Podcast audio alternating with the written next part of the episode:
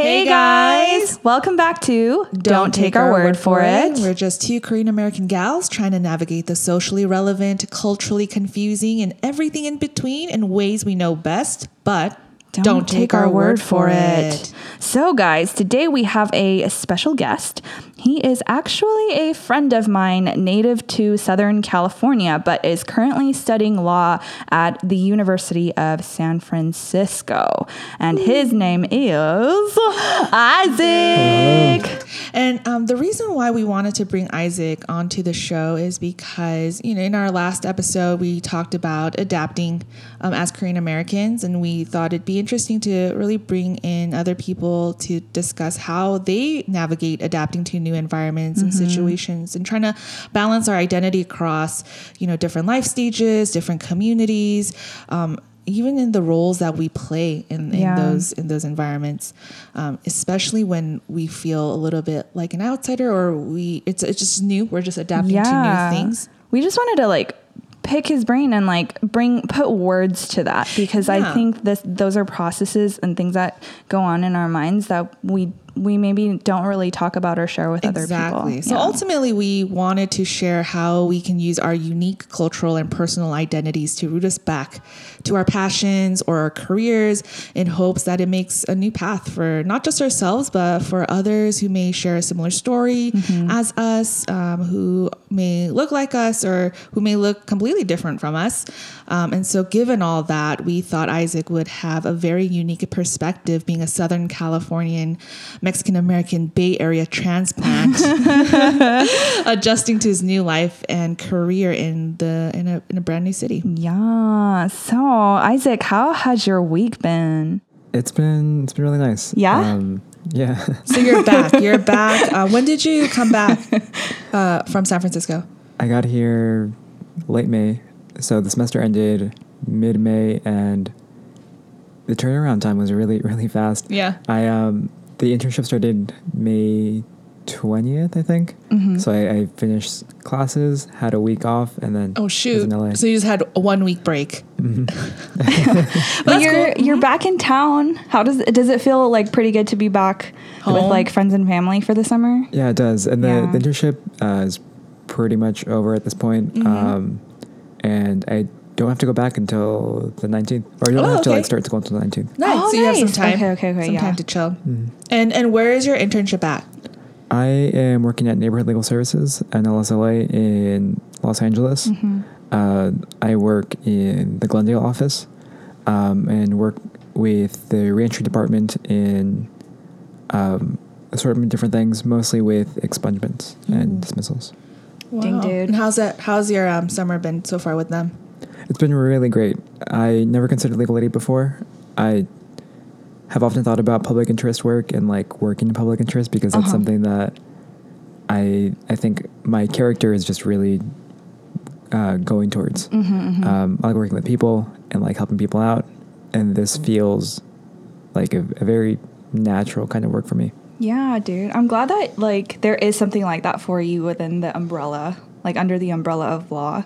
Yeah. Because I feel like that's like the number one question law students are asked is like, what kind of law do you want to get Yeah. into? Well, uh, a few weeks ago, I was at I was at a at a, at another law school uh, out in LA, just kind of um, visiting the campus, and uh, I I met some some students that were thinking about applying uh, to this law school, and the something that that was asked was like, oh, to to the students was like, well, what type of law do you think you want to get into? And some of these were were yeah. students like that were still in undergrad, um, about to apply or about to like finish undergrad and then considering like taking the LSAT and all that stuff. And there was just like blank face, like I don't know. I would be the same way. I mean, okay, so do people like uh, specifically get into like a certain type of law when they do their internships, or like when do you when do you sort that out, like in the process? Because I'm sure some people very much do have an idea of like what kind of law they want to do when they're applying for grad school, but I feel like majority of the time, like most people don't.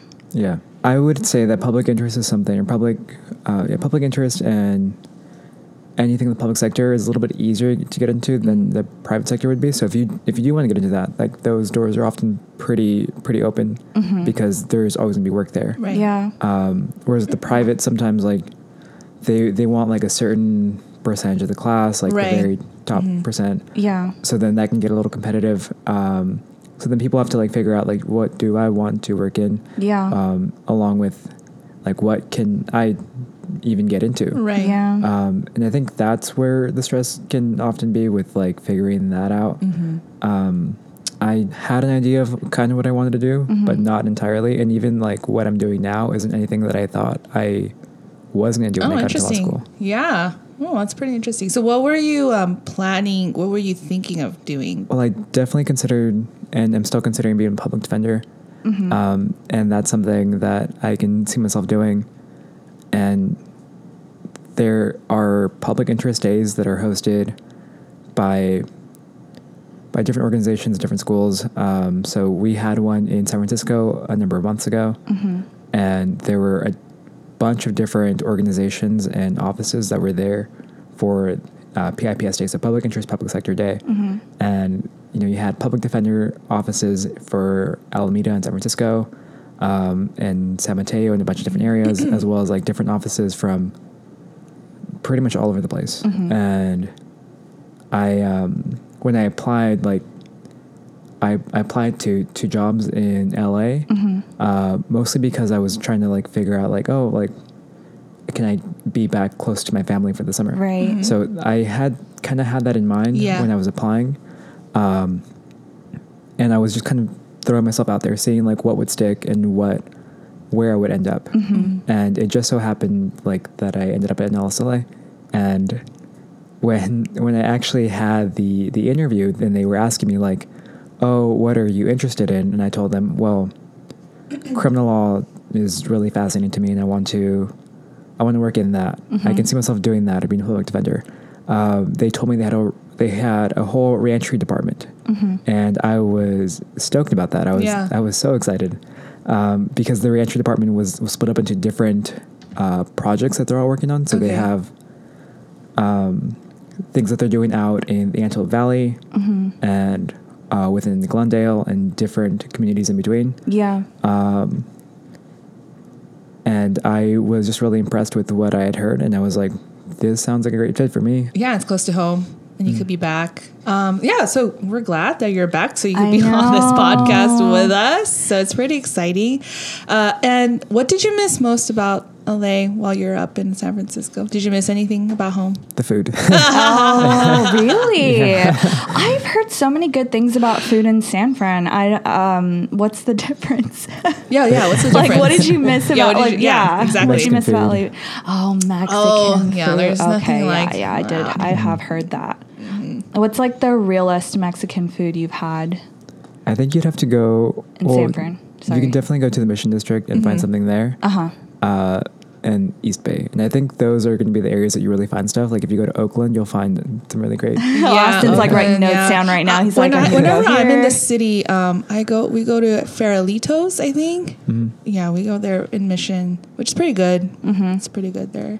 I gotta be honest, I've had more Asian food when I was in San Fran Yeah. or when I visited just for like a few days.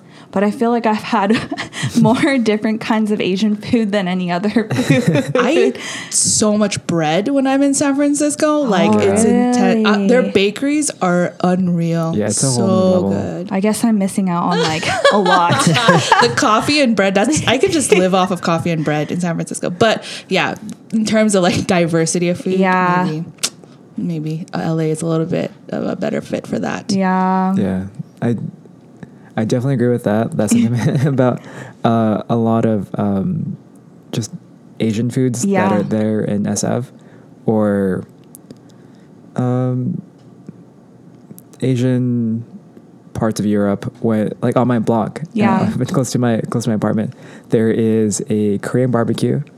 There's a sushi place right next door to my apartment Yeah. uh, that serves I think five or six people a night. Like just mm, that's it. Really? Wow, so it's Are like a they fancy like place. Mm-hmm. actually owned by Japanese? I think people? so. Okay. Sounds like some. Yeah, sounds As like a I- very authentic experience. yeah, no, seriously, because in Orange County, if it was owned by a Korean person, Which most of them are out here all of in Orange County. there will there will be like happy hour deals, like all you can eat deals, and it's just like as many customers as it can serve Right, kind and of like deal. thousands of rolls. Like Right? you don't even know what you're eating. it's at a sriracha certain- and mayo is what you're eating, and avocados. But I love it. meat. But it's different. It's a different experience. Yeah, There's also a, a Russian bakery across the street from Really? me. Oh, What's what it part? called? Yeah, what's it called? It's called Cinderella's, and that place is amazing. Really? I like go there all the time. Like it gets really busy during parts of the day or, or Mm-hmm. like on the weekends. But I live across the street, so like there are some days where I'm like nobody's in line. I'm just gonna go run right over. awesome. That's so good. Oh. Is it one of those places you go like you should go like early in the morning? That's when they have all the good stuff. Yeah, I'd say so. Like I think throughout the day they they're just constantly baking. Oh wow! Is it so? It's pretty popular. Mm-hmm. Is it like more of a mom and pop shop, or is it a Definitely, little? it's been around Oh, for. wow. That's the really cool part about SF is there's Yeah. so much history. and Yeah. you go anywhere and you you see it in the buildings, in the restaurants, everywhere. You walk like, but from my apartment, if you walk Yeah. a few blocks away down to Clement, there are so many local farmer markets or like local like small groceries Mm-hmm. yeah. um, that are that are family owned and run, Yeah. and it's so amazing to see because you can just go any time of the day, and it, it's like you're entering a whole different world. yeah. Yeah, That's super that. cool. And what part of um what part of the city do you live in currently? I live in the inner Richmond. Oh, okay. Okay. I visited Isaac there once, and it was such a quaint, cute like neighborhood. Yeah. Yeah, I, I couldn't really like see because obviously everything looks. I think I visited you at night, so I couldn't really like see everything. Yeah. But I I was around that neighborhood during the daytime, and it's a totally different feel than Orange County oh, for oh yeah. sure. It's so different. And that's its own like color. Yeah, Yeah. for sure. It, I've seen a lot more like small businesses there. Uh, and I, I could totally picture it being like San Fran being comprised of like smaller businesses. Yeah, And I like, but do you see like gentrification happening there too? I do. I, I see it, and it exists. I wouldn't say it exists everywhere, but um, when you see it, you're like, oh, like that's a whole new shop. Um, this is a whole. A lot of it's tech, and a lot of it's like tech industry, like right. booming in parts of downtown and the financial district. Um, Yeah, that downtown area is like pretty. Uh, mo- it looks very Modern, modernized. right? Like right in front of the ferry building. Yeah. I think Salesforce just built this massive, massive building. It's Oh. so tall. Yeah, it's I've seen a lot of like brand name buildings and a lot more brands that I am familiar with or I've seen before or that I shop at like normally or I would see back home in like Orange County. But then it's when you get to like certain neighborhoods where there's a lot more like smaller businesses, mom pa shops and um, I, I that's what I like about SF and I think that's why like people like to go to SF is to see that and experience that, you know. yeah. Yeah. Yeah.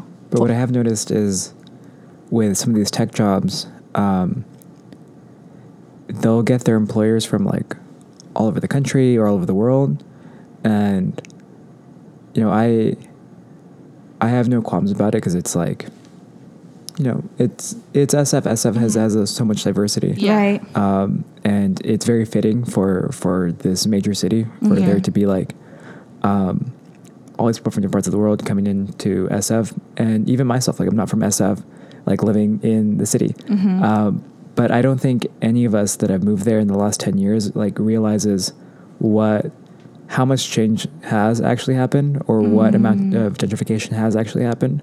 And I have to stop myself every now and then and kind of like take a step back Mm-hmm. and like look at what's going on, look at how I am interacting with my own community, uh, and try my best to like understand it Mm-hmm. and like be a, a part of my own community Yeah. uh, and not get like so caught up with um, everything else around me or not get caught up with like oh like here's this new shop in the area like I have to check that out or get caught up in like the mm-hmm. fad of things. Mm-hmm. That's interesting. That's like such a fine balance, I feel like, especially when San Francisco already has and like I'm sure there are like sub communities within the larger whole of like San Francisco, like San Franciscans. Mm-hmm. But um how how do you like find that fine balance between not wanting to like disrupt what's already been there like a culture or like a way of you know a way of doing life or relating to people or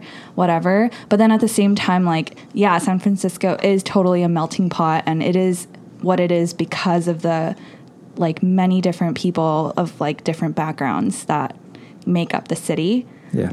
so like what how, how do you is that, is that something you think about It is. It definitely is. is that that's kind of stressful to be honest yeah i would feel i would feel stressed out moving to like a completely it's still california but it's It's still so- really yeah. stressful to like go somewhere completely different yeah Uh, it's definitely a different culture up there. Like Yeah. Northern California and Southern California, it's it's pretty different. It feels like two states. yeah, how so you were you were like born and raised in socal Mm-hmm. right Yes. um like what area of of southern california Anaheim, Orange County. Okay yeah yeah Were you born there? Were you born and raised in Anaheim? I was born in Fullerton, California. Right here. yeah. Wait, what hospital? There's only so many, you know. it was um oh man i don't even think the hospital exists anymore i can't Really? remember the, yeah i can't Oh remember the name. wow. it's now a i know because my my parents talked about it i i took uh guitar classes at what is now like i think a community center Uh-huh. there was a hospital there Oh, I can't remember what it was called okay. Like around what area? It's because I live here in Fullerton, so like I feel like I know it like the back of my hand. uh, I, I couldn't even tell you off the top of my head Um, but i i will let you know after the podcast we'll fact check that later. Yeah. So how long? So you were born in Fullerton, and Yeah. when did you move to Anaheim? Like how how? Yeah. I was born in Fullerton. I lived in Fullerton up until maybe like six or seven. Okay. So like elementary school. Those are still pretty like formative years. I feel like transit those years. Oh man, sixth to seventh grade. Those Yeah, are there's a lot of some. moving around. Yeah. Yeah. Did you move a lot when you were growing up, or were you pretty much like in the same area? A little bit. Yeah. Um, and there's nothing that I, I as a kid didn't really. It didn't really like hit me until I got older. I was like, oh, like we, my parents when um, when they got married were really young. hmm So the they lived with my grandparents for a number of years Mhm. and then got their own place in Fullerton, were there for a number of years, then moved to Buena Park hmm and then that commute from because my mom works in Santa Ana, still does. Uh huh. Uh-huh. Um, she figured like I need to be closer to work. This is like a really long commute. yeah. Um, yeah. Buena Park to Santa Ana is a stretch. A little bit. is. Yeah. And I don't know where my dad was working at that time. They eventually moved to to the house where we're at now. hmm When I was about ten, Yeah. nine or ten, um, and I remember, I, I really remember like that that part of time because there was a moment where they they sold the house in Buena Park, hmm and we didn't have a house, so we were living with my grandparents for a number of months. Uh-huh. Uh, and I I don't think I realized like what even was going on. I was just like, like where where's our house? when are we going home? yeah, that's so interesting. I feel like uh, I've definitely had attachments to like where I lived before, but I didn't truly feel like um, a certain place was my home until I was I could consciously like make those connections, and that was probably like in grade school. Yeah. and um, that was Fullerton for me. I like was born in the city of Los Angeles, and then grew up in like the LA County area for like my preschool kind of years. Hmm. But I definitely, um, and then like Cerritos, and that's still kind of LA County, but very close to Orange County. And then I would, I would absolutely say I was like raised in Fullerton. That's like my hometown for sure. yeah. So very much grew up in OC. Well, fun fact. uh, my, you know the Night Owl. Yes. Yeah. That used to In be a- downtown Fullerton. in it's a little Fullerton. cafe. Yeah. Mhm. My dad worked, so that used to be a pawn shop. Uh, Really? Yeah. for How long ago? I feel like the night owl has been there for a minute. It- yeah, definitely. As far as I can remember, it's always been night owl yeah, it's on mind. that corner. So- yeah. Yeah. So when when was that that your A dad pawn was shop day. working there? this was like early 90s up Okay. until Wow. like maybe early late 90s early 2000s Yeah. there was a uh, there was a car accident and somebody ran through the front of the shop Oh. You know what's crazy? Um, the last time I was at the Night Owl, I was sitting by the window, you know, on Harbor. So I was sitting by the window and I witnessed a full on like head to head collision. Like right there. Right? In Oh, the intersection, I was like, oh shoot. my, should I call the cops right now? So Probably. I- yeah, I called 911 and they're like, oh yeah, like somebody called in already. I'm like, okay, good. Dang, was dude. everybody all right huh? Is everybody okay Yeah, everybody was okay. Um, but uh, yeah. I'm just- glad it didn't hit you because that's pretty close. Like maybe a little too close. Yeah, I just heard a huge crash. Yeah. So uh, be careful, everyone. PSA. yeah psa That that intersection, something's up. Yeah, dude. Downtown Fullerton, man. It's always been a rowdy place, huh? Since the 90s. it's the 90s Yeah. Um, but yeah, so uh, with you back here, do you feel like um, has adjusting in San Francisco has it been easy? Has it been hard? Like, because when did you move up to San Francisco for school? july july And- 2018 Okay, so like uh, like a year. Mhm. It's been a year. Nice, nice. So how's how's that transition been? has always been easy there are things that are that i have to do differently uh, like for example there is no washer and dryer in my apartment so i can't i can't just wash my clothes or use the dryer any time of the day and if i decide to, to use like the local laundromat then i kind of have to keep an eye on my clothes like at some parts of the day i can like go in there and drop them off and like Yeah. wash them but i can't leave them there overnight Yeah, right, Yeah. right. So you have to be like on top of it. Yeah. Adjustment. That's crazy, dude. Because I've I've grown up living with my family and uh, having like laundry machines were always it was never an issue because we've always had one with us. At least, um, maybe not when we were living like in an apartment when I was a kid, but I wasn't really like conscious of all those things. Like aware of like how the laundry gets done, except for uh, when we do them in our house. And so when I'm like, as I was getting older and I'm starting to meet like people who have their own places or, um, you know, are living away from home, like I forget, dude, those are things you need to like schedule into your everyday life. And that's like another thing. Yeah, on top of added. everything Yeah. else. But, But other than that, like, how's the city? How's the city life for you? The city's Yeah. great. Yeah. I, I love the city. I love where I live. I, I have no complaints with where, with where I'm living. Mm-hmm. And I think sometimes I get frustrated with, with school and school schedule.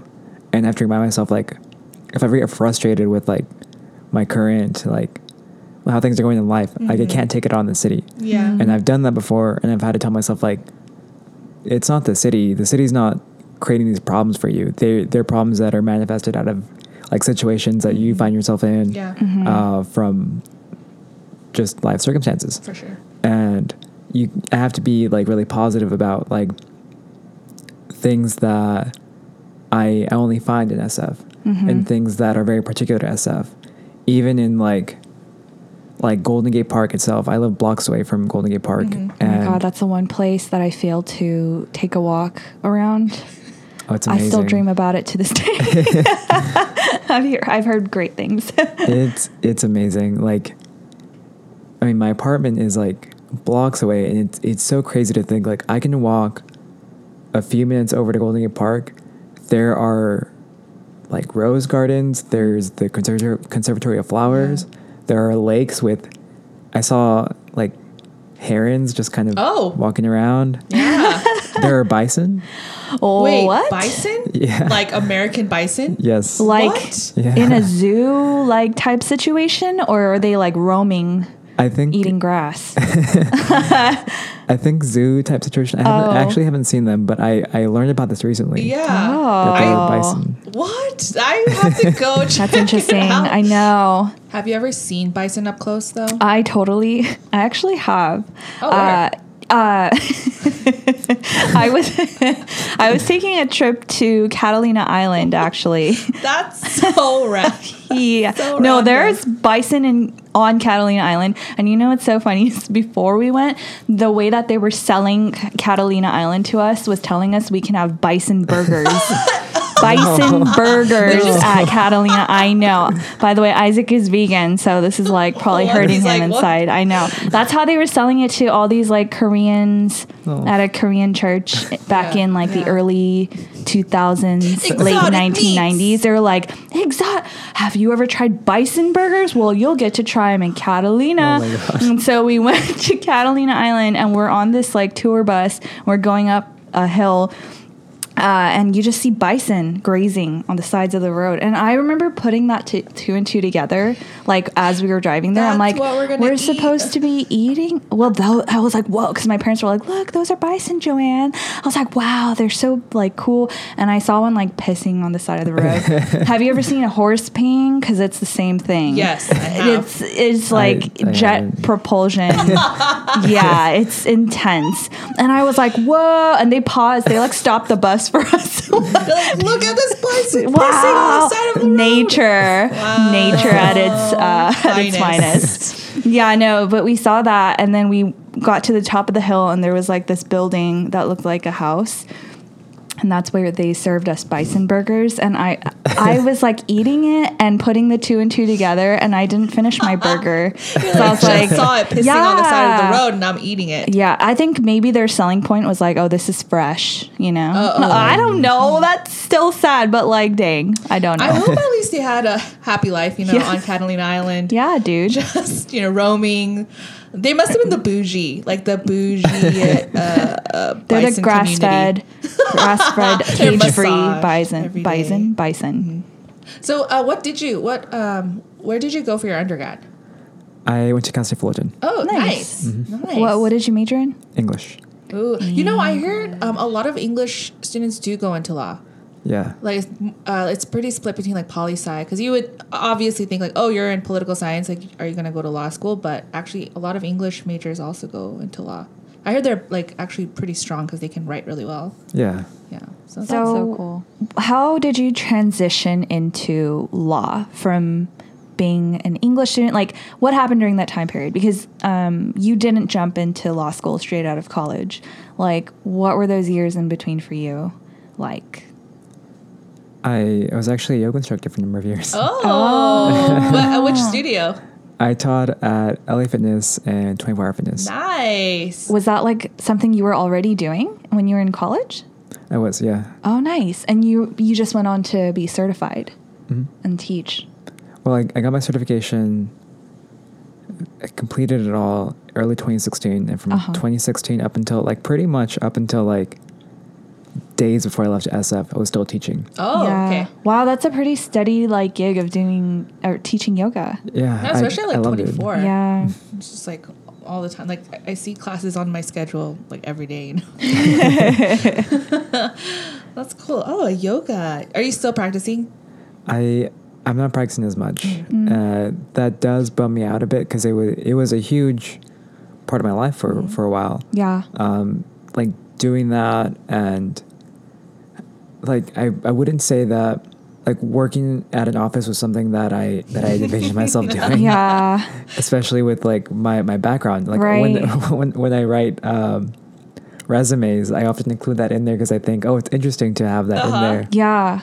It was it's really strange because for as long I've known Isaac for about 2 years now and the first time that I met him was at uh, a house like not a party, but you were having one of those Oh, a house show? band, yeah, house shows. And he was literally, I was like, I wonder what kind of, I've never been to a house show before, but he literally had it set up in his garage and had some people like uh, being like coffee vendors there. Oh. Yeah, and people were just hanging out, and there were like two different setups. There was like a area in the living room for a band to play, and then there was an area in his garage for a band to play, and it was literally like a normal house space. Uh, Wow. And I met this dude. Yeah. right now, Isaac has like shoulder length ish hair, It's wavy. but his hair was like down to his chest at the time. yeah, he had these piercings and like he was like a buff yoga dude, and I'm like, that was the first time I met this guy, and uh, I I watched him and listened to him playing electric guitar that night, and I was like, okay, okay, I'm kind of like rounding, trying to round this person out, like, uh, who is this guy? And then like two years later, he's like, oh, I'm going to law school. I'm like Yes. what? Yeah, I've never heard of this. Way to break the stereotype. Yeah. were you were you thinking about that at that point, even like a couple of years ago? Kind of. Yeah. Uh, so I mentioned this briefly off the podcast that in 2016, when I was watching the primary elections, Oh man. Aren't we all watching the primary election? My- great things, uh, terrible things, and yet great things happened after that year. and so we, we all remember that. We all remember like what was going on at that at that Yeah. time. yeah, like, but just to be clear, if you guys really don't know what happened in 2016, if some of you are trying to repress, let us bring it back up. we we had a newly elected president that year. It's a very interesting campaign trail. yeah, Uh, but yeah, okay, go but ahead, yeah, go you were ahead, continue. saying I was watching it very closely. And Yeah. like was a, a huge Bernie supporter, and you know, growing up in Orange County, there, there, there's definitely a very conservative ideal that is there throughout most of the county. Yeah, it, it, it was. It's had a. It's has a. It, what am I saying? Um, it's had a history of being Yeah, a red- conservative. yeah, in Yeah. the red. Um, Orange but- County, because its its makeup was like very wealthy, like Caucasian families. Prior, like even Fullerton, I remember like Mm-hmm. that was mostly the demographic. Even when I like first moved to Fullerton, and so I feel like yeah, was pretty conservative. Yeah, Yeah. and a part of that is it's kind of like prompted me into going to law school. Mhm. Yeah. where I thought to myself, I I want to be able to get to a point where I I feel like I can represent uh, people in my community that would definitely benefit from legal services, and I think if I want to make any effective change within my own community, Yeah. I want to be able to do it from a, a point where I know that I can. hmm And I thought really hard about like what would that look like? What can I do that could help somebody out? Right. Like in just a, even like the smallest way. And I thought, well, if I understand law and I can apply it in different areas, Mhm. then I, I definitely could do that. And that be, that was like a reality. I could see it, and I was like, oh, that that does exist. Uh, flash forward a few months later into 2017, Mhm. um, I was at LAX Yeah. uh, during the travel ban, and I was there amongst amongst a crowd of people that were that were there. Um, I don't I don't know if admitting that I was in a protest is going to backfire at any point in, at any point in my life, uh, but I'll I guess I could admit it here. Um, I was there, and I if if you looked out in the crowd, there were people wearing these lime green hats, like all scattered through, and they were the attorneys. oh. The, yeah, it was really really cool. They were there helping out families that were detained, That's awesome. Yeah. and I was so inspired Yeah. Wow. by that. Like seeing that, I was like, wow. Like I get, I even think about it now. I get shivers up my spine. Oh. um, it, it was just so cool because I thought like, like this is what I was looking for. This Yeah. is exactly what I I see myself doing. yeah. I I want to be just like them. Um, and so it became this it became this process of like how do I get there? What do I do? And when you're when you're applying to law school, Mhm. like there's you know the LSAT you need to take Yeah. and It's quite a process. it's quite a process. Yeah. yeah. I remember you going through that process and I was like scared for you. and this test, um, the LSATs, if you guys don't know, it how long is it? Like four hours, four or five hours, I I think so. I think it's about somewhere between three and a half to four hours. and you Oh can't leave. goodness. Like you can't even go to the bathroom. It's like an you SAT can't, test, if you but leave, you forfeit. Like that's it. You you can't go to the restroom. You have to Oh, tell the you have to the tell the proctor, proctor? and then they like they walk with you to the restroom. oh my gosh. At least Oh, I think I'm thinking about the bar. You can't leave for the bar. Oh no, you I I think you can. I have heard a story about somebody that was like really close to being done. I think at like at a certain point they they do tell you like you can't leave at, at this time because like mm-hmm. there's only this much amount of time left Yeah. left. And somebody I heard this from another friend. Yeah. Friend of a I- friend. friend of a friend. that uh, some person was like, Well fine, I'll just like I'll pee in my pants. Oh my! And, and did they follow through? Yeah, because it's like Is this what you wanted? That's what I did in kindergarten to rebel against my teacher. you're But so close. dang, you gotta dude. do what you gotta do. wow.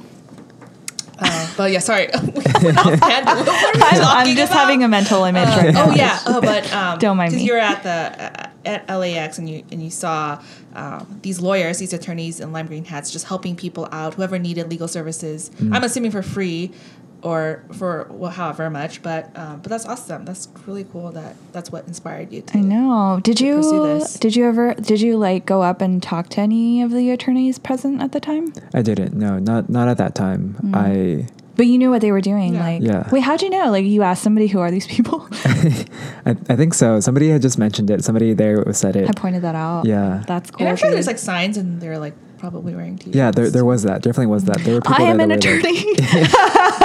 free legal services. Come talk to me. But actually, but true. Um, Oh, anytime cool, there, I, which I love, which I really um, is inspiring. Whenever I see the news and it's very dark, and you're like, what What is this world coming to? Yeah. But you you see people who are actually actively doing something about it and they're using their their skill sets or their talents or their experiences to help people that's what really makes me feel like okay like everything's gonna be okay like Mm. yes it looks really dark and things are really crappy right now but there are people out there who are doing what they can to make Yeah. this place better and they're doing what they can to improve um, the situation or, or wherever they're at um, on like yeah it, it inspires me to be to be like okay it's okay like everything's gonna Yeah. be okay and i just need to do my part um, and, and voice whatever it is that i feel and, and, and get out there as well so that's cool that you know you had that experience Yeah.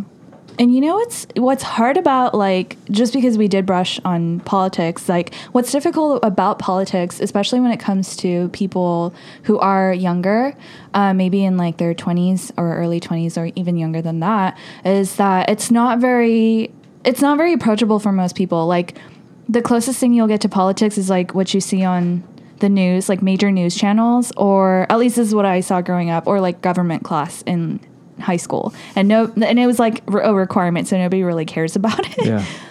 And you take it in your senior year so really no one cares So yeah, it's like yeah, you're not even really present. Uh, but I I don't think uh, politics is really easy to relate to until it somehow crosses over like in your life, like it.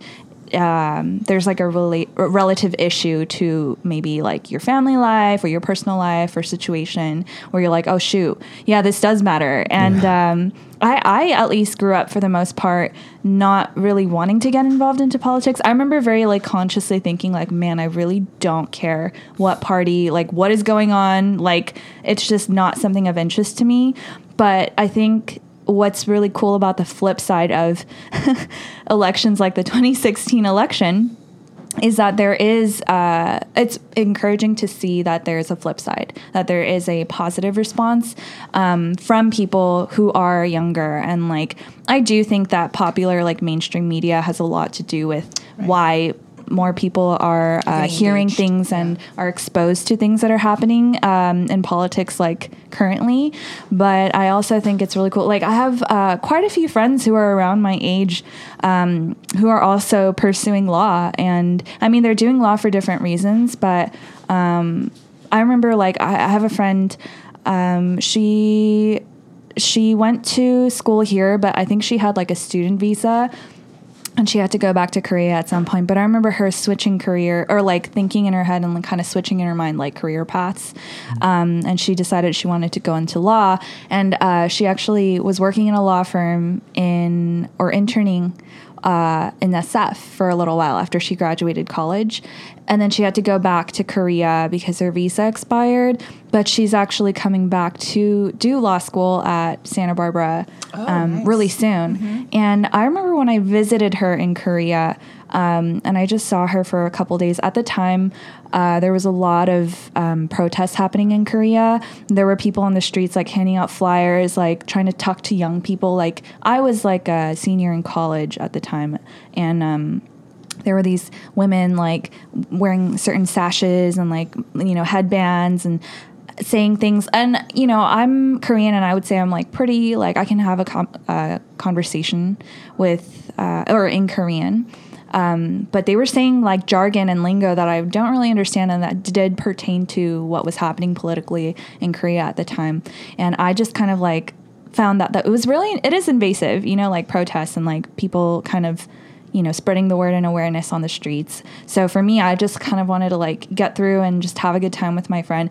But um, my friend at the time, she actually, I saw her behavior and she uh, went up to the person who was like handing out flyers and was actually asking them like genuine questions, like, and looking at what they were protesting. And that's when I kind of knew, like, oh, like, this is she's she actually cares about what's happening and so um, yeah i think it's super encouraging to hear like you know, young people are getting inspired. I still consider you young. You know, quarter life. It's all good. Yeah. It's still up. It's still uphill yeah. from here. Yes, yes. uh, funny story because I actually in college I thought about I like I entertained the idea of going to law school, Mm-hmm. but I quickly realized like I don't know if this is the right thing for me.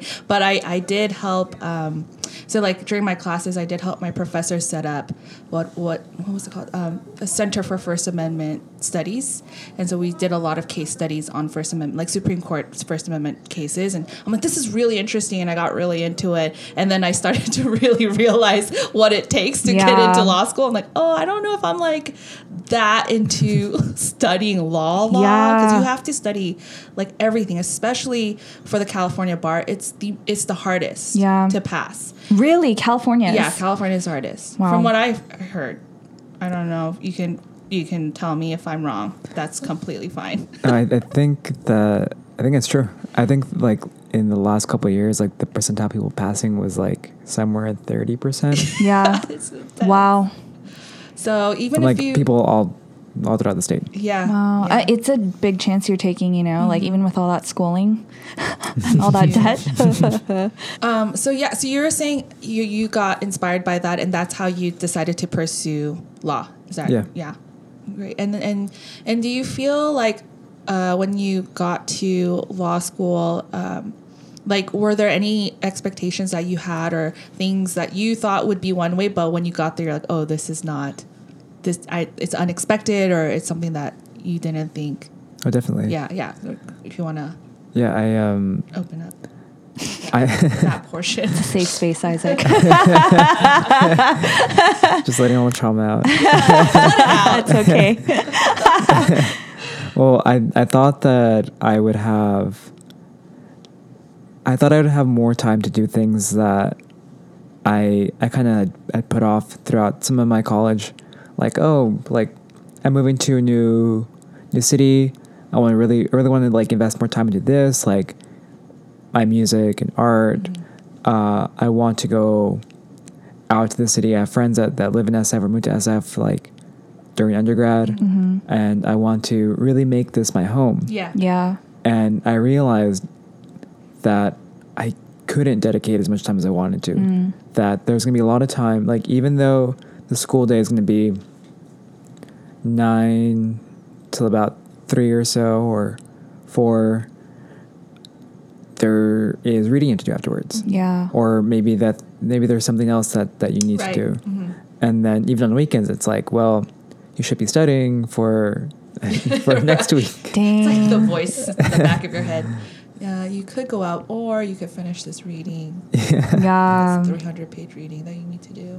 I heard grad school from a, another friend who is in grad school as well, not for law, for something else. But he was just tell uh, sharing with me like grad school, eh, like the difficulty level of understanding the material is not that it's not that hard, but it's just the sheer amount of work that you have to get done is like another level. Which makes me seriously think about whether I want to go to grad school, which I, you know, idealistically, yes, um, because I I lo- I value education, but at the same time, I'm like, hmm, that's a commitment. I really Yeah. need to be sure about whether I want to choose that uh, subject to study financial or not. commitment. Oh, huge, Oh, yeah. also, it's like the prime years of your life Yeah. that you're You studying during. So, I've watched all my friends, like my friends that aren't uh, in graduate school, like living their best lives, and I'm like, yeah, dude, that's me. I'm I kidding. just watched Joanne living her best life. Yeah. And I'm like, shake my fist. and I'm like over here living the the fun life and being like, dude, Isaac, you know, I'm living vicariously through you. I wish I was in grad school. Not really though. No, I'm kidding. greener. I know the grad. No, it really is. Yeah. So what would you say? I think like we ha- we've had conversations where you've told me like, dude, this is really hard, and like you've. I think there are weeks where, yeah, dude, I p- give you props for staying positive and finding ways to stay positive, um, and encouraged and proactive in the midst of your your like transition to being a grad student and really like you know living in the grind Yeah. um but what yeah besides like maybe adjusting like making adjustments to your schedule what are some like other challenges that really make made it tough for you at least like this first year? And maybe like this summer too with like the internship. Because Well, i think i would still count that as your first year right? Definitely, yeah. yeah. I, I would say that going into law school, I was not an organized person whatsoever.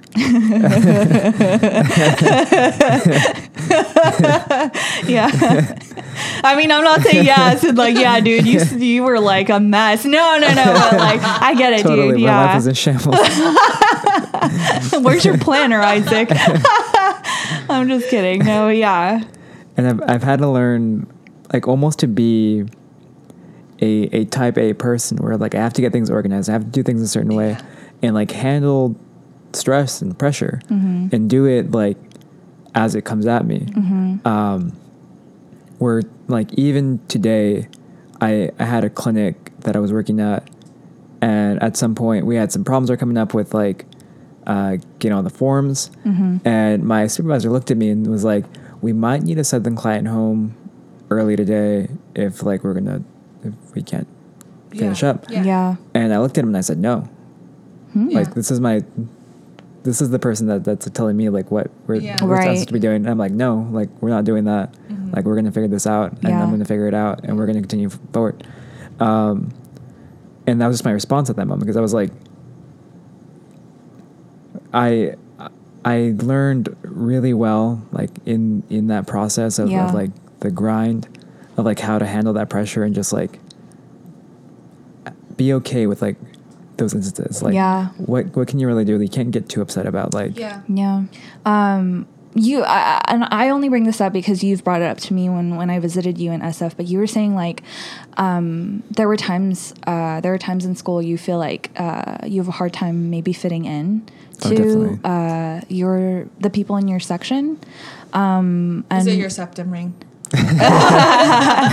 Isaac has a septum ring It that I totally really dig. dope. It looks really yeah, badass, but but it's is it definitely not like the typical law student look. You know, yeah Isaac has like tats, pretty much like.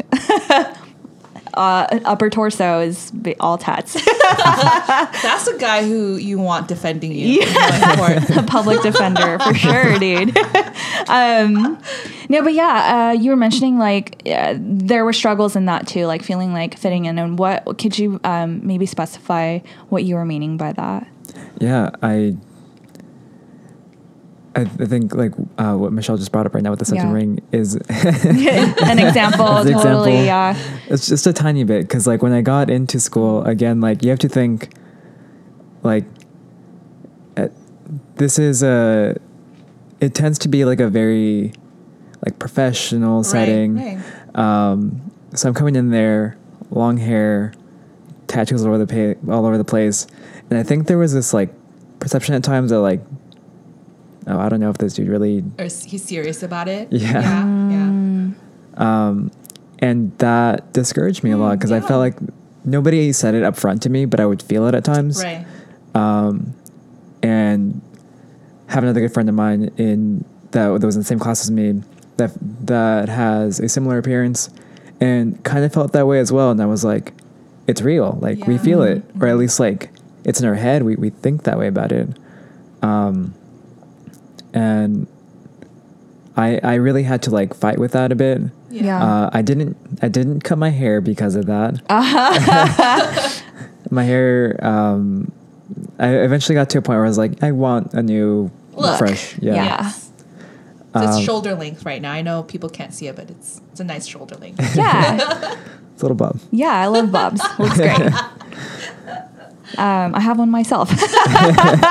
twinsies, twinsies. Get bangs, Isaac. We'll be twins. Um, I've been considering getting a mullet no. Never. the mullet's Um, coming back I can enjoy from afar. No. um, but yeah, dude, that must be really challenging because for a lot of reasons, I must, I can imagine already there being like internal conflicts of like, everybody's looking at me, um, everyone's dis- judging me. Discouraging. hella discouraging and um, i feel like i would be afraid of um, already being at a disadvantage being like perceived a certain way by my professors and like um, people who are who i'm working for i feel like if i didn't fit into that like image of uh, what a law student should look like or typically does look like or um, behaves or thinks um, then you're already kind of at a disadvantage you know? Yeah. would you agree? Or um, what are your thoughts on that? Definitely. Yeah. especially with coming from from a background where I didn't really have anybody in my family that that went to law school. Uh-huh. Well I can't say really like my I have an uncle that did go to law school. Right, you said your Mm-hmm. in-law, like uh, your uncle-in-law, uh, un- uncle who married into married family. into the family. Mm-hmm, um, and that's the only person that I that I knew.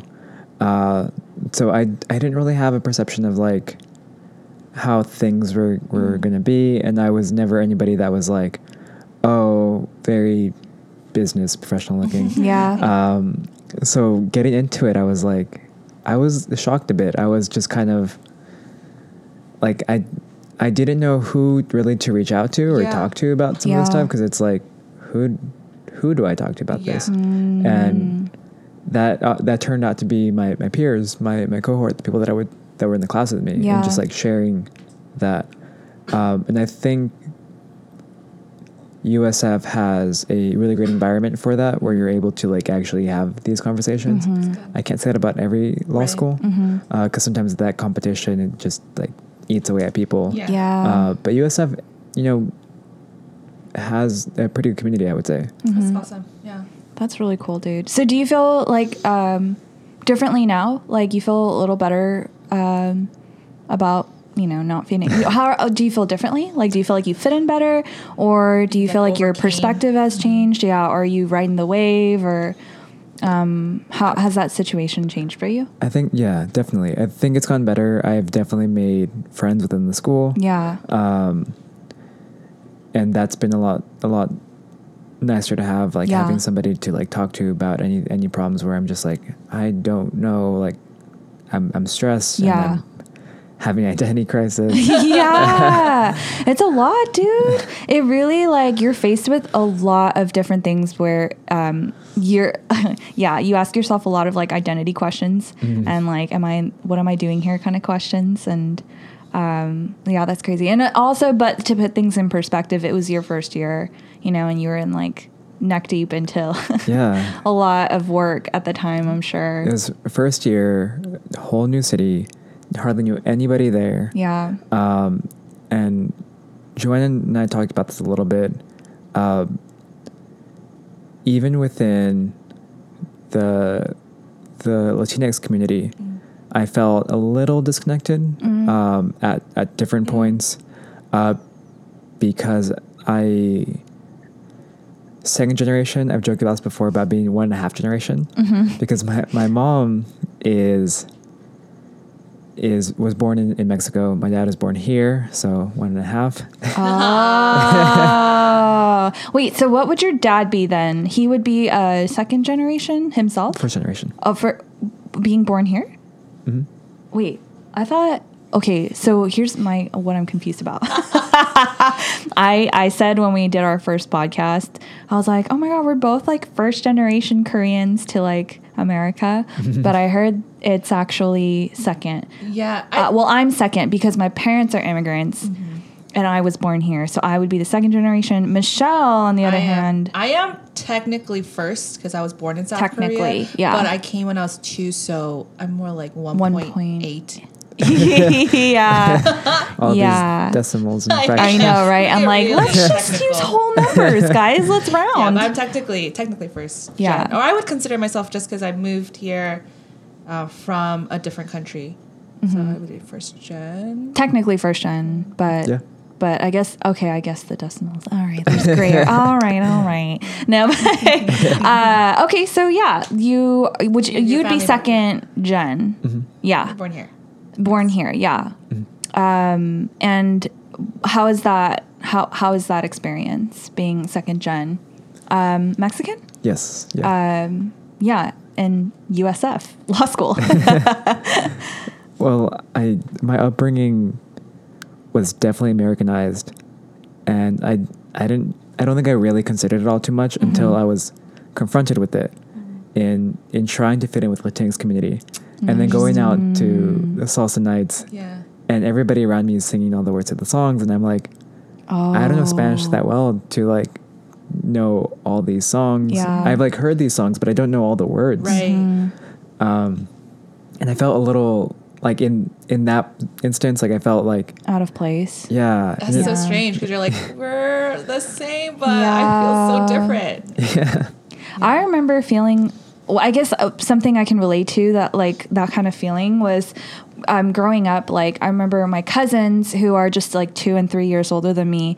Uh, they had moved here from Korea, and that's when they were about like maybe in like upper upper uh, grade school and like junior high age, and um, they were telling us like there's a certain term for Koreans who were born in America, and they're called Itaewons. And uh, there's this whole thing where like people who are born in Korea and from Korea don't like Itaewons. wow, Yeah, there's this like There's some tension Yeah, there. there's tension, and so even when you go to Korea, they can pick you out from a crowd. Like you're not, you were born in America. Like yeah, you're Korean, but you're not Korean. You know, like not Korean enough. You know, like, Yeah, not I'm Korean like- enough. yeah, and that that made me sad because I'm really proud to be Korean, and not because not like silly like KP, you know, Korean pride. Not like to be silly about that, but I I do really appreciate and like have a uh, respect for um, Yeah. my grand my grandparents like heritage and like the history that they came from. I'm not really like proud of every single thing about Korean culture necessarily, but um, I'm very curious about it because it, it is personal to me. You know, like it, it is a part of my identity and my upbringing. But it was really strange to hear from uh, my cousins who are family, like blood relatives, like bring that up. You know, or like they had said, I don't think they don't do that anymore, but um, there was a very clear distinction that they made that I am some a Korean born in America, you know. yeah. So yeah, it sucks. I'm like, I look like you though. we go out if we go outside, they'll they'll think we're related. You know, like yeah. Um. So you're gonna head into your second year of law school soon. Um. What w- you know after having gone through the trenches the first year what are kind of like your expectations and how are you preparing yourself for the second year and um, do you feel like you're better prepared this time around Oh, definitely, yeah. And you know, we've joked a little bit about like, oh, the the work that goes into law school Yeah. and um, taking all the tests and everything. But this uh, internship that I've been at this last summer has given me like a really good perspective on what to expect because law school I think makes it like makes it much more challenging than it really should be. Even even the bar and every other test you're going to take in the middle of that Uh-huh. makes it seem like you're going to be doing all this work and all this reading and all this stuff, and then when you're actually working, when you're actually applying the law in real life situations, it's like there's work, there's quite a bit of work to do. Uh, I'm not going to lie about that. Like there, there's going to be time that you have to dedicate to this, but it's a lot more realistic, a lot more manageable. You're not working in like 50 different subjects. You're working with just one area, Yeah. and your you your client um, or the clients that you that you take on, the clients that you have, um, like you'll you'll manage it, and you'll have like you know different things you're gonna do in a day uh, for one person or for multiple people Uh huh. and it it's it looks a lot more realistic and manageable, Manageable. in, yeah. in the work setting Yeah. and that's something that i that's been so nice and relaxing Yeah. it's like a breath of relief. Yeah. like I, I was telling people at the I was telling the the the office manager at the office this recently she was like oh are you glad to go back to school and i was like no yeah, are you crazy? Have you been to school? yeah. You're, it's definitely like daunting, I can imagine, but I feel like now you have a better understanding of like your footing in it all, you know? definitely Yeah. Do you feel like your um, your background, your identity, does it kind of bleed into your law career? Like, do you feel like there are influences that, uh, whether propel you or like influence you or like help you have a certain perspective um, in in your law career? i would. Yeah. definitely say that it would. Um, when when I think about the type of law that I want to get into or what interests me in getting getting in into law school, I often think about my my own community and the the people that I want to represent, and a lot of people are going to look just like me. Yeah. Um, and so it's it's cool. Like today, in one of the clinics, I was sitting across from somebody, um, and just to give like a little bit of detail, like what what I'm doing in these clinics, like I'm Yeah. working on expungement. So these are people that have a criminal history, and helping them get these dismissals off their record or expungements off their rec or on uh, getting stuff expunged off their record uh-huh, uh-huh. um, so that way they have an easier time uh, applying for jobs or getting Yeah. licenses for things. Um, and legal aid does, or at least in the legal aid that I work in, like they're they have a whole department for that, and they they try their best to work in in areas that are going to be impoverished and with people that are like very low income, and I often think to myself like it it doesn't matter um, so much what I'm doing now as opposed to my my own history and background um, in in trying to really relate with these people Yeah. because they're gonna look at me and think like like he's another person in a suit or something or Yeah. a person wearing a tie or something Yeah. um, and then the minute that that barrier just drops down where you're like so tell me about you Yeah. and let's like let's find like some common ground here Yeah. and just like like i'm i'm gonna help you out as best as i can in in this Yeah. in, in what we're doing Yeah.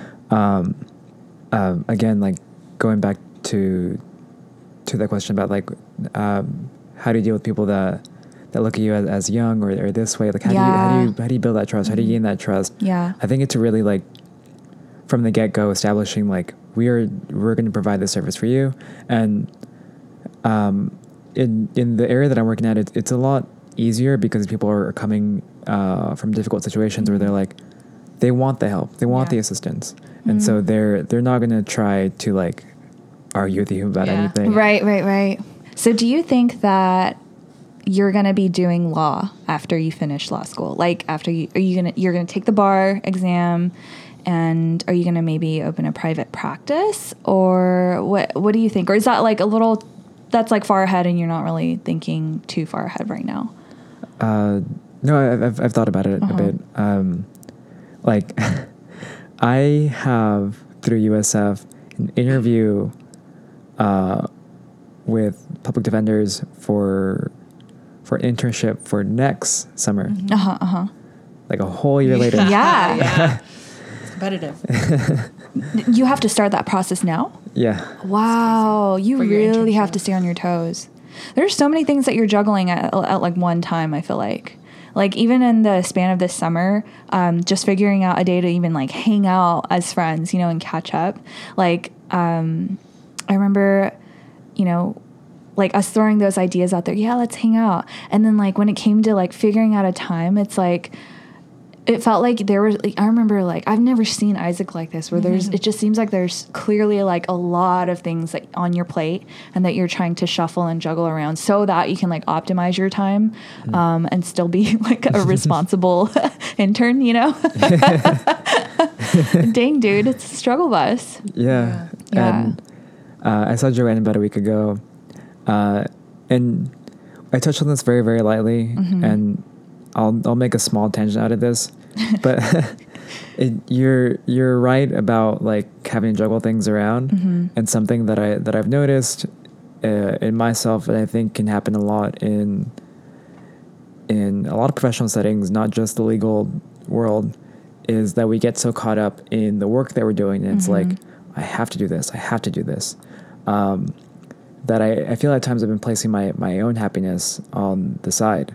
And I have to like, I have to remind myself, like, no, you, you need that too. Like, you, you can't just like keep yourself like in this little ditch of like, I need to be doing these things. Um, and so that means hanging out with my friends. Yeah. That means making Right. time to like do all those different things. Yeah, it's And- like remembering that you're a person, Yeah. you know? Work life balance. Yeah. It's important. Yeah. Uh, is that what adulting is, guys? Like, what? Uh, Yeah, some days there are days where I have to. There, Oh my there are like days I have to like schedule like nothing. Where it's like this is the Saturday between one and four. Where I'm just gonna do nothing and I'm just gonna rest and gonna read or whatever I want to do. But yeah, that's the challenge of being an adult. 'Cause You have to like plan for fun a little bit. But A little bit. what are some things that you do personally to maintain like your mental, emotional, even like physical health and sanity? Good way. Good way to put it. Maintain your sanity. Yeah. You maintain your sanity. and one stay them- positive, you know? Well, one of them is doing stuff like this. oh, okay, yeah. like I, I have to I I love hanging with my friends. Yeah. And I think this is a very healthy way of maintaining my sanity. I think if I just kept to myself, I would just go insane. Go insane. yeah. this definitely is is a is a very healthy and positive thing. Um, that I've been trying to do more of. Yeah. Mm. Do you still play music? You said um, I know we talked about it before that you like had a house show and and you played the electric. Do you still play here I and do. there? Well, definitely practicing just in my own bedroom. Yeah. and I, I do want to get back to e- eventually like having my own little workstation and recording my own stuff. Nice.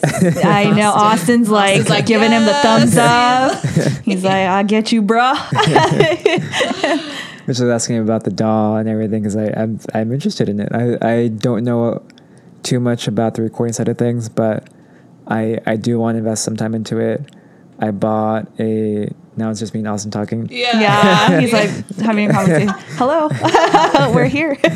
Uh, I I bought um, a native instrument machine. what is that? I have no idea what that is. You're all are like, like, oh, you know, okay. yeah. Oh, But okay. you want to fill us in? I bought that a while back, and I eventually want to want to like start having like I want to have an actual hobby that I can go yeah. to. Yeah. yeah, just unwind. Because you're like not just a intellectual dude, you're a creative person. Uh, You're I would consider you an artist and um, somebody yeah, somebody who like appreciates art. And how I know is one, like the art on your body, like the tattoos that you've chosen and uh, the artists that you've chosen and promote, you know, uh, I can see that you have like a pretty healthy uh, respect and appreciation for it. Mm-hmm. Um, and definitely music too, you know, of course. Also, small plug: Joanne makes ceramics. Thank If you, all four listeners. But yeah, yeah, yeah, yeah. listen to the uh, previ- previous uh, Episode couple episodes. Yeah. Talk about that. Do you have like a favorite tattoo or like anything that's like, well, you, if you wanted to like pick one that has like the most significance? Yeah. Which one would you? It's like say? pretty, pretty. Uh, cri- oh, what's what's the word? What? Integral to your identity. I suppose all of them are. Yeah, Yeah. I mean it's permanent. Yeah. I mean, yeah, no, you're going to have to live with that choice. but sometimes when I look at like uh, you know blogs and things, and some people's choices in their tats, I'm like, oh, it's, you're gonna regret that one. Just wait like five years. Not relevant anymore. uh, but yeah, is there one that you like have a you know an affinity to, like a strong affinity to? I say the first one. The first one that I got, and I've gone through different stages of like wanting to get part of it covered up, um, to like being really dismissive of it because it's a religious tattoo, mm. and I'm not very religious, mm-hmm. not at least not anymore, and it's a, a signifying part of, of my life where I, I look at it and I'm like, oh that that is me. Yeah. or I can't even really say was me because it, it's still me. Like it's still me mm-hmm, like mm-hmm. on my body. Yeah. um, and I, I definitely went through a phase where I was like I should get at least the religious part it's a it's a lion with a scroll in its mouth that says mm-hmm. Revelations 5 5 mm-hmm. and I thought like what if I got the scroll covered up or 5 5 covered up or part of it covered up so it just doesn't look religious anymore yeah.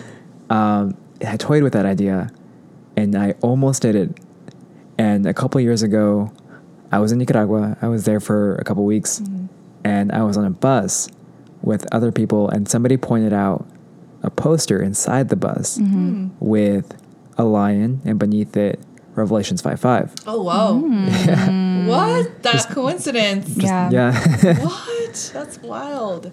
and it's like it's a totally obscure part of the Bible. Yeah. It like I would never imagine seeing it anywhere at all in my Especially on a life. bus.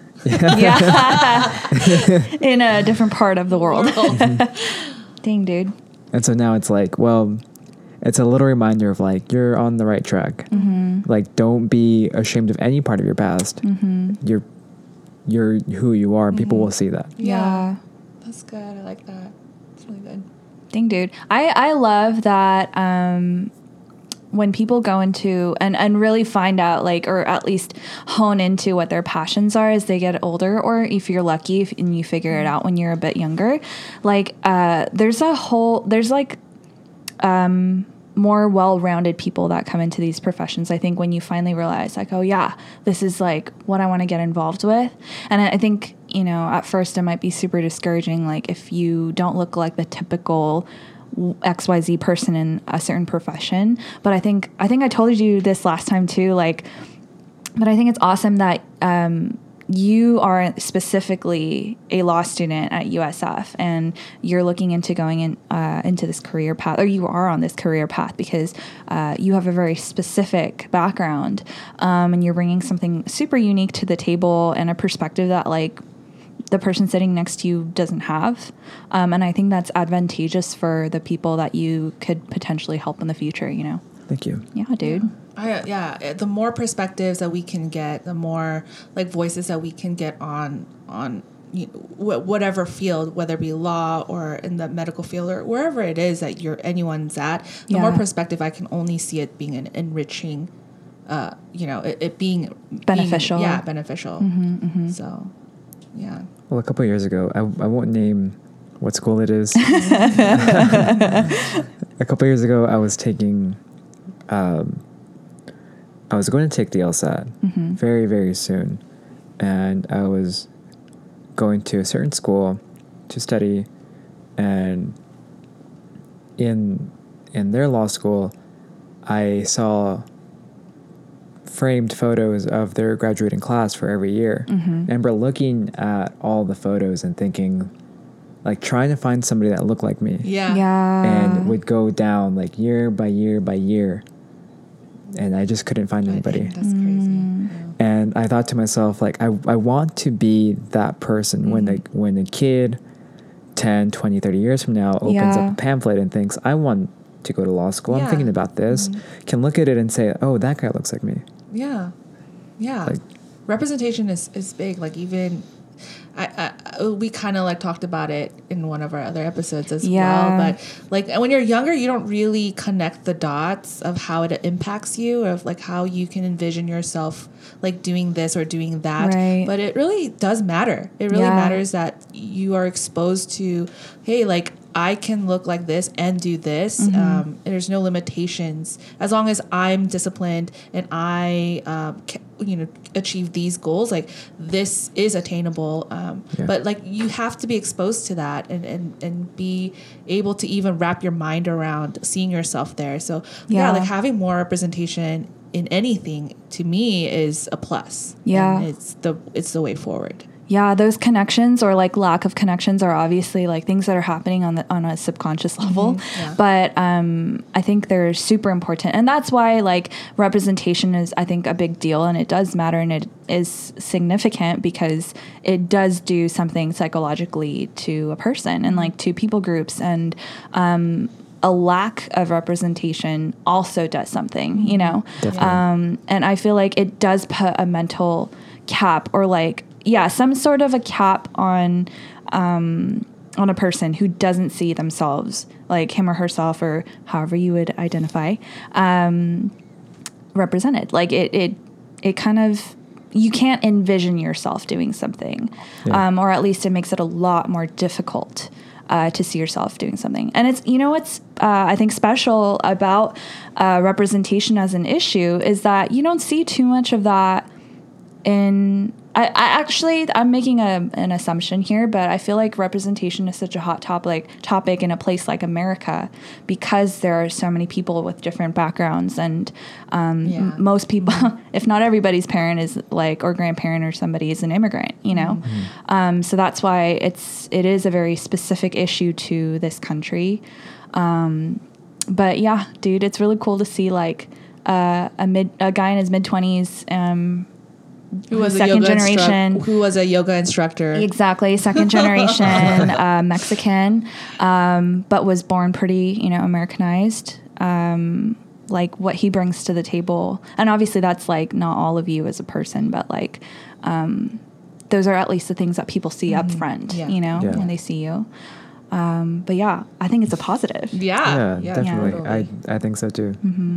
And I know you, uh, earlier you mentioned that you know you wanted to get into law to represent your community. Um, and how do you feel like there are uh, like what type of communities do you feel like the most need, like I guess like Representation. representation? And I know you kind of earlier off the podcast too, like before recording, you kind of mentioned that there were things that you felt really passionate about. Mm-hmm. Um, so if we want to, you know, I want to open up that space for you. Yeah, mm-hmm. I, I think something that I've realized in working with with legal aid um, is well, I'll answer your question first. So I, mm-hmm. I'd say that the community that I that I want to work with is Southern California mostly because it's where I grew up. The Yeah. community of like my own peers and Mhm. family and everybody down here, which is why I've been trying to like figure out like what my career path would look like Yeah. in, in up here Mhm.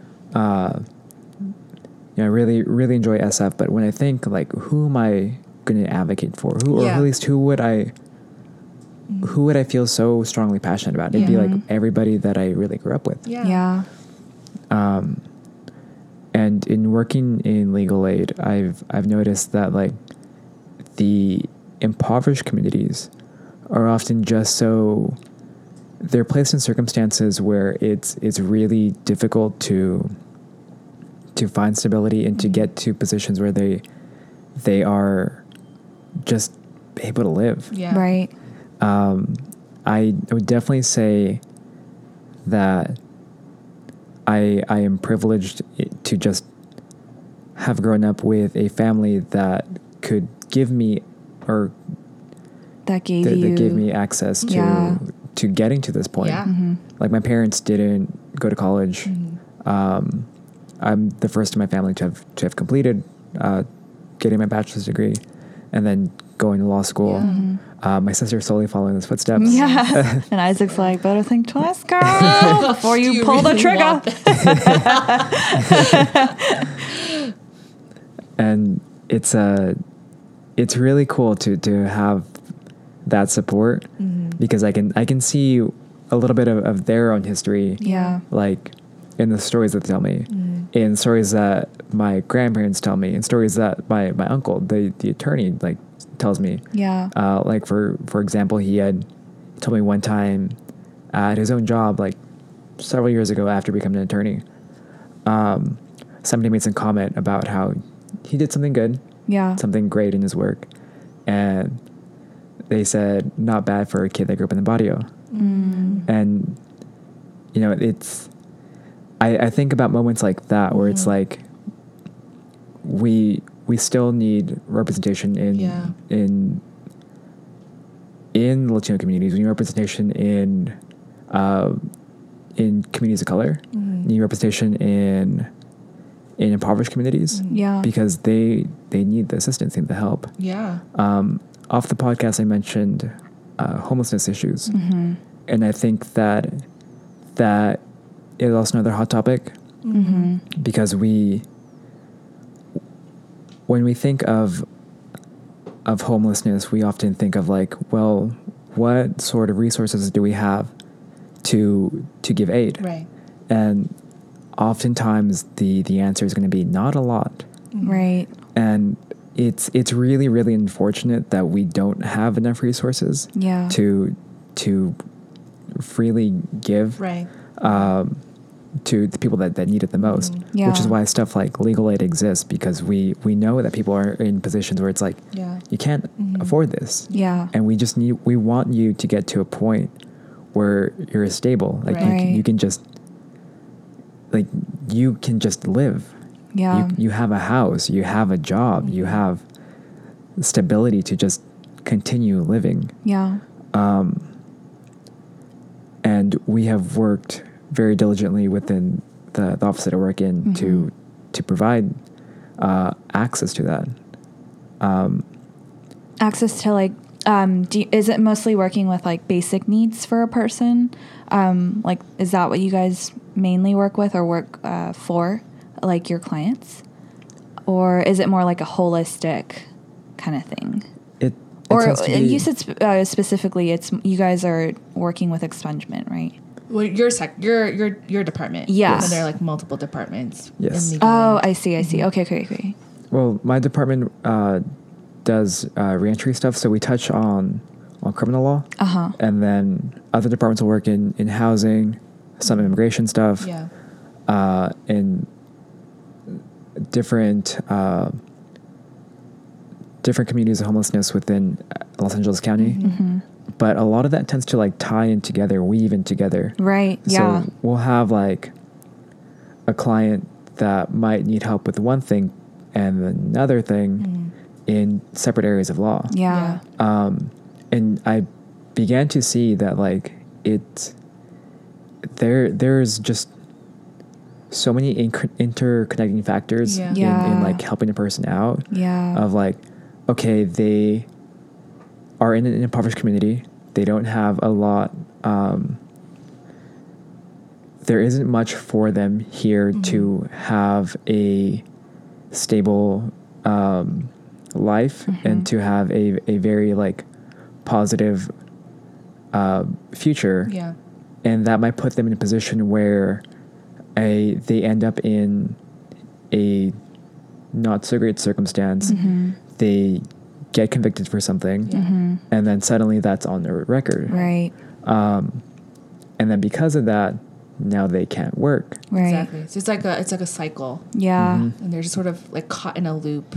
And, exactly Um, yeah, and I and I realized too if uh, when you're there and you don't you we always talk about like oh well they can just get a job or like that's a lot of Why don't they lo- find a job, like you that's know? a lot of what i hear uh, when people talk about like you know when they see someone that's homeless or transient or whatever um, you want to label it uh, but it's it's so much harder than just like getting a job there are so Yeah. many different factors like you mentioned even like maybe they have a criminal history maybe they don't have access to housing um, um, like facilities Right. And it's- like you it's- have to look a certain you have to look a certain way or have the right um, clothing or whatever to obtain a job. Uh, you have to put down an address for a lot of employ like employers require you to write an address down when you're Yeah. if you didn't notice that on your job applications. And I think I definitely, know, yeah, like- yeah, exactly. And I think a lot of those struggles that um, people who are homeless or, or people who struggle, uh, who live in improv- impoverished communities, we don't really get to see like their perspective or like what their true struggles are. Right. Um, living really, you know, we I would say we're pretty well off. Yeah. You know. So And I, I think uh, because now I'm like watching, there are a lot of like crime related or slash people who are who have like criminal uh, history kind of TV shows. I feel like I have a little better of an understanding that it is truly difficult to uh, find a job and keep a job um, that have fair working conditions and you know are paying you a fair uh, like a, a reasonable amount for living wages um, if you have a criminal Yeah, record sure. like there i mean there's already like a social stigma attached to it but um, on top of that all the odds are against you like Yeah. literally all the odds Yeah. and it's very difficult like unless some, you have like some golden opportunity that you come across one day um, i feel like at least systematically it's it's yeah. You know Yeah, everything's and- against you. And I would, uh, I would think like you wouldn't even know where to get help, and so you sort of just accept that as your reality, and you sort of live uh, with without even knowing what your rights are, and even knowing that there is a way uh, out of this cycle, or that there are people out there who who are willing to help you, who want who want you to succeed, who want you to help. But when yeah, when you kind of get stuck in that mentality, like okay, there's like nothing else. This is the best. This is my life now, and you just kind of get stuck there yeah um, yeah, I, I, I, I'm glad that there are organizations like Legal Aid and there are organizations that are doing what they can to help people break out of that yeah Yeah. cycle. So small plug. Check if you are uh, in not so great circumstances and need help. Definitely check out um, your local Department of Social Services. See if you can get on any sort of general relief or social security disabilities uh, to help out your situation. Um, if you have any trouble at, at all with any, or if you have any legal issues and need to be resolved, check out your local legal aid. See if you can help through that. if you have traffic tickets, know that you have rights for that too. Oh, dang Yeah. I want to know my rights for the ticket I got the other day. No, I'm kidding. But uh, Yeah, but I mean, like even that, like that's still like let you know, um, being homeless doesn't necessarily mean that you like don't have anywhere to live. It, it could mean that you just don't have like a permanent residence. See, like those things like people don't really n- understand or know and and like what those struggles look like and and a parking ticket could totally be a major struggle um and and you want to contest and you want to fight those um, it might not even be your fault but uh you know um I, I didn't grow up super wealthy. Like we like my family we had some uh we hit some rough patches in life. Yeah. uh and i remember like my parents being immigrant too they don't know english. And uh, there are all these like legal things against us and we didn't really know how to navigate it we didn't know what our rights were we didn't Yeah. know what we could do or that that there were people who wanted to help um, and so I, I watched my family kind of struggle through that and stumble and make a lot of uh,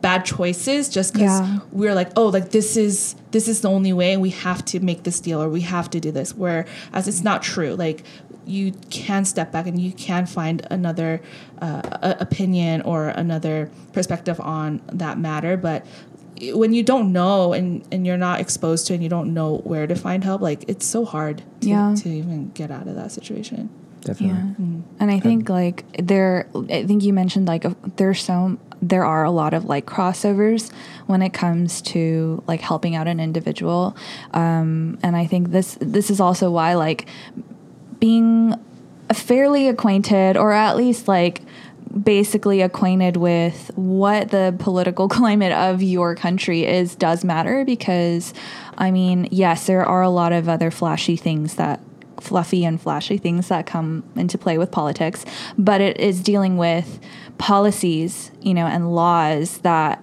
are affecting people mm-hmm. on a micro level, which are the big issues because I think those micro laws and policies are the ones that affect everyday life, but people don't know. They're not aware of those things. And so I think like understanding at least like what might be manageable for an everyday person is like understanding what your local laws are. Exactly. Yeah, and um, becoming acquainted with that. And so hopefully, if you have like, if you know at least some basics, um, you know that when you hear something on the news or uh, something's happening to your neighbor or to your own family or your friend, like you have a frame of reference for. Um, that situation and you you understand like what your footing is instead of like going along with what you know mainstream media has its pros and cons but instead of basing like your opinion or perspective on what you saw or heard through something else like maybe try and figure out like how that applies to you like and actually look for that information yourself you Yeah. know Definitely. yeah. One of my favorite uh, quotes that was shared, uh, was shared to me by a professor uh, in undergrad was that he was a realist because he he saw that things can be so much better than they are, and that stuck with me because it's like, yeah, I, I want to I want to see that too. Like I, I definitely I. I'm a realist in that sense too, because Yeah. I, I, I definitely see that there are flaws here and there, and I want to see things get better. Mm-hmm. And you have to acknowledge like where those flaws are at to to really say that these areas are going to get better. yeah, um And I I know that the political climate in in in the U.S. is pretty hot right now. yeah Um, it's quite interesting and I what you said, Joanne, is entirely true. I think we have to look at what we can do with our own communities yeah at a at a micro level to really effectuate the change that we want to see. yeah If we were to constantly think about everything that's going on all at once, Right. I think we would get really, really disheartened mm-hmm. to a point where it's like I can't do anything. Yeah. right um, But we can. We definitely can. yeah take And- like bite sizes you know Yeah. Doing something is better than doing nothing. So that is true You I know, agree. one step at a time. Yeah. But dude, um, thank you so much. Like that was that was a lot of good stuff. I feel like we could talk for Yeah, like, we could continue, but forever and ever and ever. yeah, there's so many like tangents I want to go on. Um, but I feel like that's like all the time that we kind of have for today. Is there anything else that you want to share or maybe like um yeah, give a shout out to or add on? or um, like, what, what do you have any like advice or tips or something that you want to say to people who are you know minorities that want to pursue law? Uh, yeah, like any like advices or tips or just words of wisdom that you want to pass on. Yeah. or maybe people just like around our age Yeah. who are not well versed in law or anything related to that, you know. Yeah. Uh, don't That's get a lot. discouraged. Yeah. don't get discouraged. Like don't don't ever let don't ever let law or law school become your identity. Don't get discouraged by what people might say or think of you. Don't let discouraged by the top law schools and feeling like you have to get to that. You should define your own happiness by what you what you see yourself doing with a law degree, mm-hmm. not by what school you're going to get into. That should just be like a part of of of that cycle of like actually going towards law degree. Yeah. And that's something that I had to wrestle with a little bit myself in like applying for schools. Yeah. Like, what does it mean to stay true to yourself? Like, yeah, that sounds pretty millennial and like, you know, very me centered or whatever. But it is true. Like, um, when you pivot from that place, I think it's a better place to pivot from than like just going with some ideal or some wave that you caught because of a fiery, you know, passion that you felt once. But I think like really understanding um your identity, um, what makes you, you know, want to talk on and on and on for hours. Yeah. You know, what make what gets your blood, go, you know, pumping, um, and remembering to stay in tune with those things Totally. uh, as you move through things like law school, Yeah. um, or as you meant like look at what's happening on the news. Yeah. You know, and you find like more enjoyment, I think, um, than just chasing this idealistic version of what you thought, because on reality is never what what we we think it is. Right, right. Um, but if you can really hone in and understand who you are and where you're coming from, and and really find satisfaction in who you are and like the things that you enjoy and you like press into that, you just find so much more like joy in what you're doing, even Yeah. when it's hard, especially when it's hard. Yeah. Like even more so, you know, you have a, a, a like this red pinpoint of like, this is where I'm going and I'm going to hold on to that. Uh, and this is who I am. And I'm just building who I am. And I, yeah, I would feel so much more whole than Yeah. just trying to fit into this mold, you know? Yeah. Alrighty, guys. I loved this session. it, it was a really cool session. Austin was actually paying attention the whole time now. He wasn't dozing off. I'm kidding. We love Austin. We're so thankful. Um, but yeah, dude, Isaac, thank you so much for Yeah, thank Thank you, you. Coming out here, Thank you, seriously, and um, Thank you, Austin. supporting our podcast. Yeah, yeah, we had so much fun. Um, we'd love to chat with you more. Blast. Um, hopefully some other time, but Yes. uh, maybe next year when Year you're two. done with round two. hopefully, if you're not dead by then. but um, yeah, you guys, uh, thanks for tuning in, um, and hopefully you got a little, if not a lot, out of this episode, and you're um, motivated to either go find out for yourself, like what you're uh, passionate about, what law might be about, um, if you want to be a law student. Yeah. Or who if you- not. Yeah, Yeah. yeah. Or who you want to advocate for or what really kind of drives you to um to, to do to be the best you. Yeah. Alrighty, guys. Well, uh, until next time, I am Joanne, I'm Michelle. and I'm Isaac. and this was Don't, Take Our Word for It. Bye, guys.